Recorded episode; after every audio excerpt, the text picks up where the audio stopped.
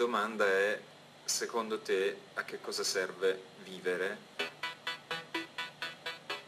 1862, Parigi. Tre geni in una stanza. Se solo potessimo guardare oltre la foto che ho davanti, sullo schermo del computer, li vedremmo.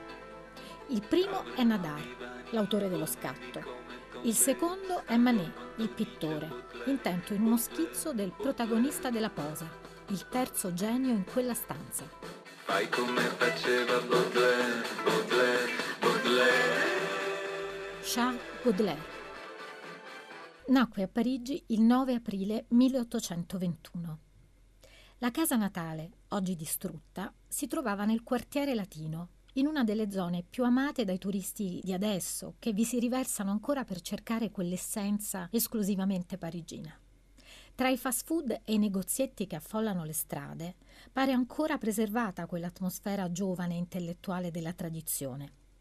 Qui infatti ha sede la Sorbona, l'università. Qui si sono svolte negli anni 60, nel 1968, le contestazioni studentesche.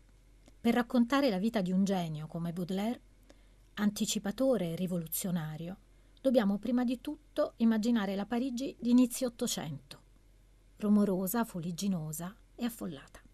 Brulicante città, città piena di incubi, dove lo spettro in pieno giorno aggancia il passante.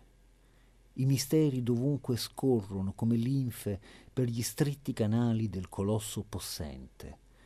Un mattino che lungo la triste strada le case, dalla bruma allungate, fingevano due sponde d'un fiume in piena e una nebbia sporca e gialla, scenario che all'anima dell'attore corrisponde, invadeva tutto lo spazio circostante, io come un eroe tendendo i nervi allo spasimo e discutendo con la mia anima già stanca, andavo per il sobborgo scosso dai carri pesanti.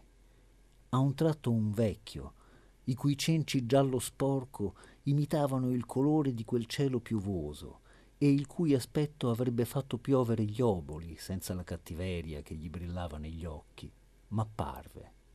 La sua pupilla pareva intinta nel fiele, il suo sguardo rendeva il gelo più acuto, la barba dai lunghi peli, rigida come una spada, si proiettava in avanti, uguale a quella di Giuda. Suo padre era un ex sacerdote che sposa in seconde nozze la ventisettenne Caroline. Quando ha solo sei anni, con il fratellastro poco più grande, resterà orfano di padre e la madre, dopo una breve vedovanza, si risposerà con il rigido ufficiale di carriera Jacques Opic, cosa che Baudelaire mai le perdonerà. Incompatibilité è il titolo infatti di una poesia giovanile dedicata al patrigno e scritta durante un viaggio insieme sui Pirenei, caratterizzato da disagio e da silenzio. Nel 1832 la famiglia si trasferisce a Lione. Sono anni, come lui stesso scrive, di botte, di battaglie e di opprimenti malinconie. E nel 1836, sempre per la carriera militare del patrigno, lasciano di nuovo Lione per tornare ancora una volta a Parigi. Voltai le spalle al corteo infernale.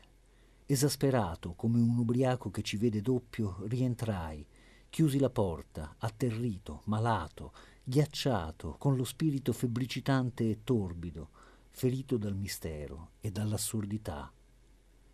Invano la mia ragione voleva prendere la barra. La tempesta, giostrando, mandava all'aria i suoi sforzi e l'anima ballava, ballava, vecchia tartana senza alberi, in un mare mostruoso e senza sponde. Giovanni Macchia si sofferma su questi anni giovanili, raccontando di un albero familiare disordinato e intrecciato, dove i defunti erano più numerosi dei vivi. Fu la famiglia, infatti, l'ossessione del poeta. Un'intera esistenza spesa nel dubbio tra la fuga e la santificazione dei vincoli familiari, e dove l'amore per la madre sarà sempre al centro della sua vita affettiva.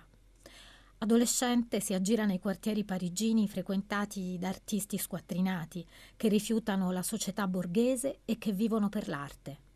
Quel suo spirito alleggerà nelle epoche a venire, come capita in questa canzone dei Baustelle che ho scelto per accompagnare in musica questi cinque gettoni.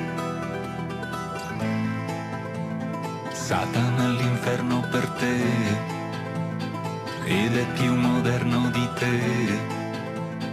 Avremo divani fondi come tombe, stando a quanto dice Baudelaire, Baudelaire, Baudelaire.